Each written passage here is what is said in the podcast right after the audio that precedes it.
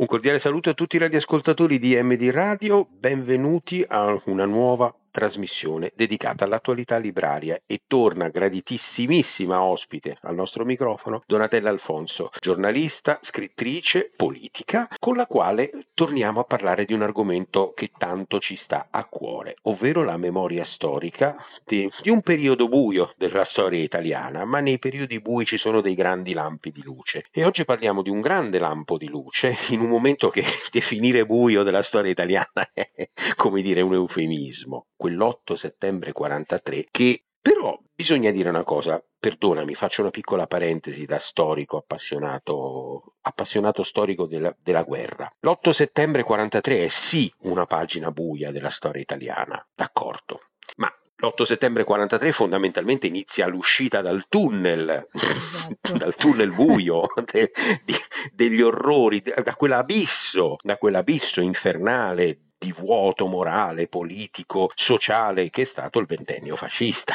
Voglio dire, non ci sarebbe stato bisogno di un 8 settembre 43 se, no, se il regime fascista non ci avesse precipitato nel, nell'orrore della seconda guerra mondiale appresso a quei pazzi dei nazisti. Quindi l'8 settembre 43 forse pur con tutti i suoi milioni di, di, di, di problemi, milioni di, valutazioni negative e altro, se non altro segna tutto sommato quel punto di svolta che inizia a portare l'Italia fuori dalla vergogna di essere stata parte di una delle pagine più nere della storia dell'umanità, ovvero la seconda guerra mondiale, con tutto ciò, con tutti gli annessi e connessi. Non so se sei d'accordo con questa mia velocissima analisi storica e non voglio certo ri- sì. riabilitare l'8 settembre. No, no, ma l'8 settembre, buongiorno buongiorno, buongiorno, grazie Andrea Fasano ancora una volta della disponibilità e dell'interesse per i miei lavori e grazie ovviamente a tutti quelli che ci ascoltano. L'8 settembre è stato raccontato come la morte della patria e altre cose, è stato veramente la morte di un modo di essere patria, ma per fortuna la nascita di altro, cioè dell'Italia che è venuta dopo la guerra, è venuta dopo il fascismo, è venuta con la resistenza, con la Costituzione. E la storia che eh, andiamo a raccontare, quella del, del tenente colonnello di Porto Enrico Roni, comandante ai tempi della capitaneria di Porto di Savona, è una storia di quelli che hanno saputo fare una scelta, una scelta non facile, una scelta complicata, la stessa scelta, se pensate bene, dei 600 150.000 militari italiani che decisero di non aderire sicuramente alla Repubblica Sociale Italiana. 50.000 tra loro furono quelli che non tornarono dai campi di prigionia in Germania, in Polonia e altre zone, Cecoslovacchia. Ecco, il tenente colonnello, ovvero mutuato nei, nei ranghi della Marina Militare, capitano di fregata che esatto. comandava la capitaneria di porto di Savona, perché qui ci spostiamo a Savona, anche se il libro è stato presentato nelle scorse ore alla, presso la Capitaneria di Porto di Civitavecchia. Ci dispiace certo. davvero tanto di non essere stati presenti, ma rimediamo, facciamo ammenda è stato oggi evento, È stato un bellissimo evento la presenza del comandante generale del corpo della Capitaneria di Porto Guardia Costiera, l'ammiraglio Carlone, di numerosi, numerosi ufficiali ma, e delle, delle, autorità locali, ma soprattutto di tre, tre classi del liceo scientifico e um, penso che sia importante soprattutto questo tipo di memoria storica trasmetterla ai ragazzi? Assolutamente sì. Allora, entriamo nel vivo. La memoria storica. Arriva l'8 settembre. Il comandante della Capitaneria di Porto di Savona, come tutti i suoi colleghi, riceve il famoso ordine di Badoglio. Ordine che, come sappiamo, contiene la, l'indicazione di non combattere contro le truppe naziste, contro i tedeschi, che di fatto avevano già cominciato a occupare l'Italia, presentendo quello che accadeva, ma naturalmente contiene l'indicazione di resistere. Certo, il paradosso di questa vicenda è che il messaggio di Badoglio sul, sul fatto che sia stato firmato l'armistizio sappiamo che arriva con eh, estrema riluttanza da parte di Badoglio a leggerlo nel, al, nella prima serata del, dell'8 settembre, vale a dire alle 19.43, con un messaggio radiofonico in cui si dice la guerra continua ed è stato firmato l'armistizio accessibile. Attenzione, non tutti sanno Che cosa significa l'armistizio di Cassibile, il cosiddetto armistizio breve? Nell'armistizio breve, tra le altre indicazioni, c'è quella che tutto il naviglio che può navigare deve portarsi verso sud, verso i porti del sud, dove già con la presenza degli alleati dovranno unirsi alle truppe alleate, mentre invece quello che non sarà possibile far navigare dovrebbe essere affondato per non cadere nelle mani dei tedeschi, in parole povere. Questo però Roni, che è un, è un militare, un militare è un uomo di mare profondamente appassionato della, della sua vita, della sua vita in divisa, perché è un, una persona che aveva scelto di entrare all'Accademia Militare di Livorno giorno all'Accademia Navale quando aveva 14 anni. Quindi lui ha fatto tutta la vita, diciamo, con la divisa addosso eh, della Marina, però è anche un uomo che ha sempre pensato con la sua testa. Non è mai stato un fanatico fascista, ha fatto il suo dovere di militare verso il Regno d'Italia diciamo la verità, questo è il senso. Diciamo che era un ufficiale della Regia Marina e non era, era un, un ufficiale un della Regia Marina e non era assolutamente un fascista. Dopo di ciò lui ascoltava Radio Londra, così come tanti altri. Lui da Radio Londra sa questo che dovrebbe fare, chiama, comincia a telefonare ovviamente al comando marina di Genova, ma al comando marina di Genova non gli risponde nessuno in quella, in quella sera. Quindi lui cosa fa? Decide e decide di seguire quelle che sono le indicazioni dell'armistizio. Quindi in realtà lui segue gli ordini, ma quegli ordini se li cerca da solo, perché nessuno in quella notte, in quella notte di confusione glieli dà. Fino a dopo arriverà un, qualcuno che gli risponde, dice sì sì va bene, faccia come, come, come le hanno detto, però lui a quel punto ha già deciso, ha già deciso e già nella notte attraverso l'aiuto di due, di due Guardia Marina con, contatta tutti i capitani delle, delle, navi presenti nel porto di Savona, che era un piccolo porto, però comunque in ogni caso era un porto operativo, in cui c'era anche un, eh, diciamo una base della Kriegsmarine, avevano delle, delle zattere galleggianti, delle cose del genere, che si allontanano. Per fortuna lui non le ferma assolutamente perché meno presenza dei tedeschi c'è, mm. meno, eh, meno rischi si corrono. Anche per una questione, perché il comandante del della postazione diciamo, della Marina tedesca a Savona, il capitano Smith è un, eh, un, signore già anziano per l'epoca perché ha 58 anni e ha però, è stato richiamato, viveva in Italia già da anni, però ha un, un'esperienza nel passato che lo avvicina molto a Roni, vale a dire che era un ufficiale della Marina imperiale, ancora ben prima quindi del fascismo. Certo. Vengono da una storia mm. entrambi mm. che è quella molto semplicemente del rispettare gli altri. E poi tendenzialmente, diciamocela tutta, la Kriegsmarine delle tre forze armate eh, certo. era la meno intrisa di ideologia nazista, quindi ci sì, sta benissimo. Sì, non, era, non, era, quel tipo di, di, nazista fanatico che in altre condizioni invece abbiamo visto si, si sono, mm-hmm. anche perché quello che accade nella capitaneria di Savona non accade in altri posti certo. a parte Portoferraio, ecco, mm-hmm. soltanto il caso di Portoferraio, ma ne, negli altri porti non accade. Vale a dire che quindi quando la mattina alle 8 arriva Smith nel comando, a ridosso del, della Darsena di Savona, vede che le navi si stanno inclinando su un lato e chiaramente quindi anche lui aveva sentito Radio Londra, quindi sa che cosa, che cosa è successo. E a quel punto però non può fare altro perché cosa gli risponde a quel punto Roni? Gli dice lei avrebbe fatto lo stesso, avrebbe obbedito agli ordini.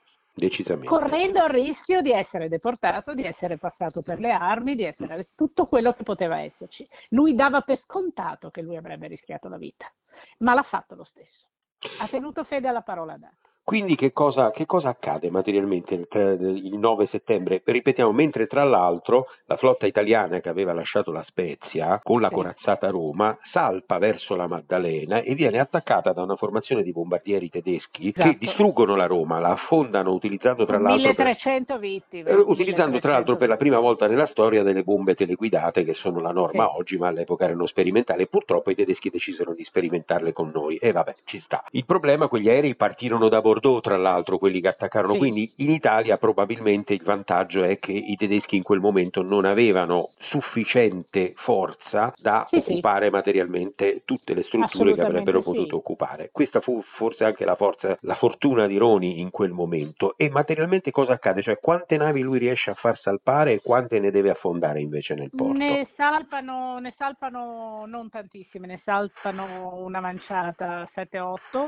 ne rimangono una decina in- nel porto. Lui tra l'altro è un, eh, una persona estremamente precisa, lui fa un disegno, c'è proprio un disegno di tutte le navi come sono e questi disegni con anche la sua relazione di quello che è avvenuto sono nella proprietà della famiglia, dei familiari del, dell'ammiraglio Roni che verrà poi nominato ammiraglio nel, nel prosieguo del tempo. Quindi io ho potuto avere queste immagini e sono delle immagini assolutamente precise in cui lui spiega esattamente quali sono le, le navi che hanno accettato praticamente nessuno si è, uno c'era quello di Città di Milano, il comandante di Città di Milano che era molto restio, però comunque in ogni caso anche lui alla fine accetta pur di non perdere insomma, bene o male, dice vabbè facciamo quello che mi dice il comandante. Quindi quando arrivano i tedeschi trovano ormai la darsena del porto di Savona ingombra dai, dagli scafi delle navi, dagli scafi delle navi e quindi paradossalmente questa vicenda salva il porto di Savona dai bombardamenti futuri,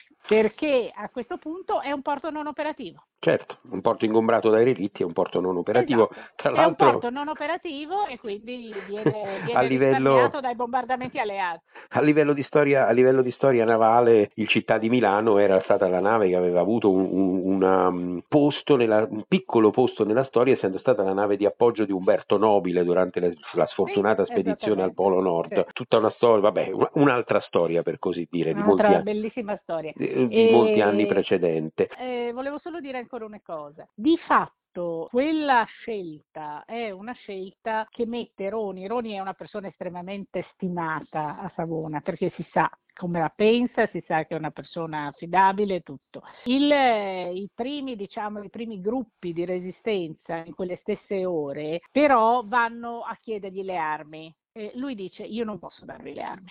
Posso dirvi che fate bene a fare quello che fate, ma io ho fatto la mia parte, il resto, queste armi sono della Regia Marina, io non ve le posso dare. Quindi lui pre- mantiene, dire, la sua posizione nel limite che gli dà la divisa. Anche se, attenzione, lui quella divisa se la toglie quel 9 settembre, se la toglie perché non vuole ovviamente unirsi alle truppe tedesche. E anche in questo c'è la sua modernità e la sua, eh, la sua capacità di scelta, perché, come dicevo, è un uomo colto, è un uomo intelligente, è un uomo che ha sempre fatto delle scelte anche controcorrente, anche se a noi oggi possono sembrare banali. Quando lui era giovane ufficiale negli anni 20 a Catania, lui si iscrive all'università e si laurea in matematica, perché è curioso de- di tante cose e si laurea in matematica.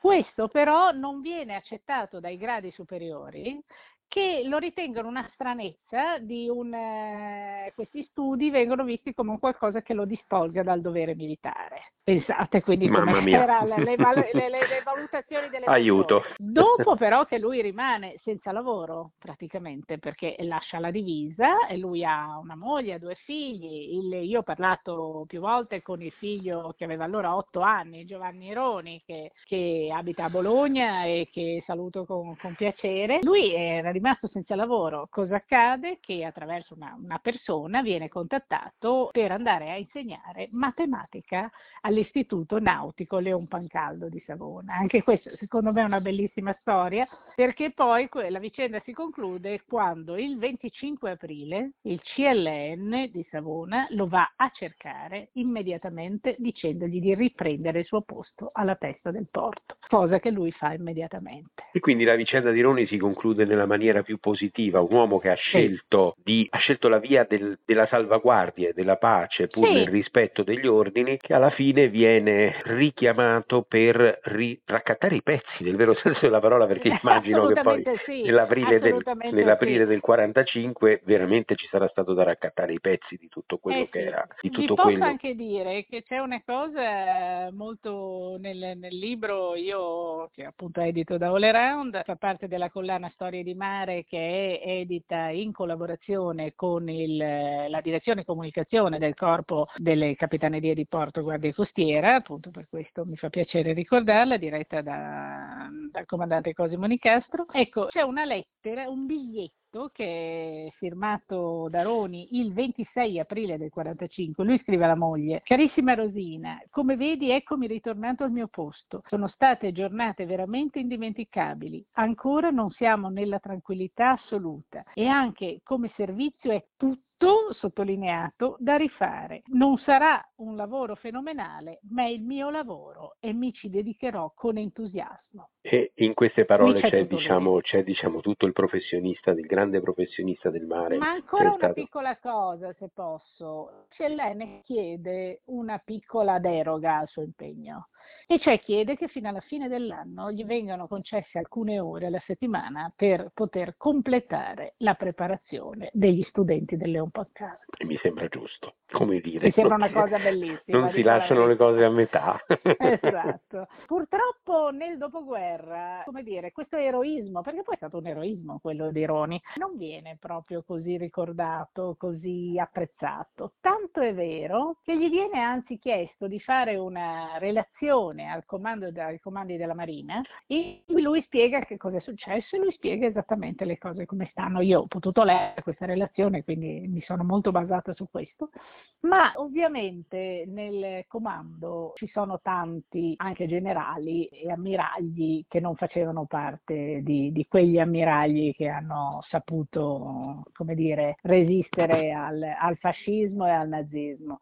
Quindi non arriverà mai Terroni da parte della Marina la medaglia d'oro. Arriverà solo un encomio nel 1947, una cosa che creerà molto disagio agli uomini della capitaneria che cercheranno anzi di fare una lettera, di, di, di, chiarire che lui meritava di più, lui non chiederà mai niente. Non chiederà mai niente, ma è riuscito a terminare comunque la carriera nel migliore dei sì, modi. Sì, assolutamente sì, come ammiraglio, poi è andato in pensione e si è dedicato alla sua grande passione che era la ricerca storica. La ricerca storica, soprattutto sul risorgimento, come mi hanno raccontato i familiari, anche la nipote Rosmarie che vive a Savona, lui passava tutto il suo tempo per librerie antiquarie, mercatini e così aste a cercare documenti originali. Devo dire una collezione meravigliosa di documenti che è già stata esposta una volta in parte dal comune di Savone che chissà bisogna valorizzare. Insomma questo mi riporta un, a una riflessione che fondamentalmente il problema della gestione italiana della guerra è stato un problema di lotta tra il sistema e le coscienze dei, dei, dei migliori esponenti di questo sistema perché insomma voglio dire la Marina italiana indipendentemente indipendentemente la Regia Marina, indipendentemente certo. dal fatto di essere stata una forza armata totalmente impreparata a gestire un conflitto moderno, la sconfitta di Matapan, tante sconfitte, ma diciamo che il buongiorno si vedeva dal mattino perché la notte di Taranto, dove riuscimmo a farci l'attacco inglese a Taranto, fu la fonte di ispirazione per i giapponesi per Pearl Harbor, ma la differenza certo, è che certo. gli americani non erano in guerra, noi eravamo in guerra e ci facemmo prendere, per così dire, con i pantaloni abbassati, pur essendo già in tempo di guerra. Dire che non eravamo pronti e che non era la nostra guerra testimonia di quanto sia stata grande la malafede del fascismo di averci sì, sì, trascinato in una, in una, follia che era veramente totale. A me quello che dispiace veramente, lo devo dire, quanto sia faticoso. Per fortuna adesso anche la narrazione della resistenza. La, la, la scelta di Roni è considerata il primo atto della resistenza. E tra l'altro a Savona, proprio la sera dell'8 settembre, c'è stato un bellissimo evento in cui in Darsena, quindi nei luoghi dove si sono svolte quelle cose, c'è stata una sorta di, eh, di ricostruzione teatralizzata, in parte ovviamente non è stata, non è stata affondata nessuna nave, mm. ma eh, c'è stata però una, una, dire, una ricostruzione teatralizzata di quelle ore e abbiamo presentato questo libro proprio lì, dove le cose si sono svolte. Quindi è stata una grande emozione promozione ed è stata una maniera della città di Savona, ringrazio l'assessora alla cultura Nicoletta Negro per questo e il già comandante Giulio Giro per tutto il lavoro che ha fatto per ridare a, a Roni proprio il massimo del, del ringraziamento. E concludo questa intervista proprio con una domanda di carattere generale. Tu non pensi che a livello di coscienza storica non ci sia ancora da fare un bel po' di strada per, come posso dire, voglio usare, voglio usare un paradosso, un, o più che un paradosso, una similitudine. Non pensi che coscien- un, una coscienza alla Roni vada un po' ancora più radicata nella coscienza storica generale? Non ti sembra che ci sia un po' troppo certo. revisionismo sulla parte sbagliata? Troppo revisionismo? Assolutamente sì. C'è troppo revisionismo, ma soprattutto c'è ancora tantissimo lavoro da fare in quella che è la ricostruzione del, di quello che è stata la resistenza e della fondamentale importanza della resistenza ancora oggi, perché ad esempio tutta una parte, quella che riguarda la resistenza di chi aveva una divisa, l'altra resistenza di cui scrisse Alessandro Natta, a sua volta uno di quegli ufficiali che vennero arrestati perché non, non facevano parte, che sono gli uomini di Cefalonia, che sono le vicende come quella di Roni. Ecco, tutto questo venne lasciato indietro nella narrazione un po' troppo agiografica di una una resistenza soltanto militare, come dire, guerrigliera da un certo punto di vista. Mentre invece la resistenza è stata anche, ha avuto anche tanti altri volti, ha avuto i volti popolari, soprattutto quelli delle donne, che non sono mai stati abbastanza, soltanto da vent'anni si sta parlando di quanto sia stata importante la resistenza delle donne. Poi quella dei militari, quella dei religiosi e tante altre. E diciamo che stiamo lavorando in tanti su questi temi e speriamo di continuare. E speriamo quindi di poter scrivere, non dico riscrivere, ma scrivere la storia completamente. No, no, scrivere, non riscrivere. Perché purtroppo si è scritta tanta storia dell'Italia in guerra da, da, una parte sola, quella che era meglio non scrivere. O per carità, i morti si onorano di tutte le, di tutte le parti, come, come, si è detto a proposito di un discusso film sulla battaglia di Midway del 1942. Che, sì, ma... Eh, diciamo che le responsabilità storiche non si cancellano, non sono un reato che si estingue con la morte. No, assolutamente e soprattutto, ripeto, è ora di cominciare a scrivere veramente la storia di chi ha resistito sino all'ultimo e, e, anche andando oltre quello che era la, la, paura che si poteva avere in quel momento perché immagino che Roni avrà dovuto considerare che eh, sì, il capitano Schmidt sicuramente non, poteva non essere un problema perché il suo retaggio della Però, Marina Imperiale in era... caso insomma è davvero Ma, Roni ha rischiato la dico sicur- sicuramente, sicuramente le unità delle SS o della Wehrmacht che, erano, che stazionavano nella zona erano probabilmente pronte a fare carne trita di tutto assolutamente e, sì e assolutamente sicuramente, e sicuramente la sua scelta di, eh, alla fine di, in base agli ordini di rendere il porto non operativo ha cancellato l'interesse che i tedeschi potevano avere di occupare, di occupare militarmente la città in forza. In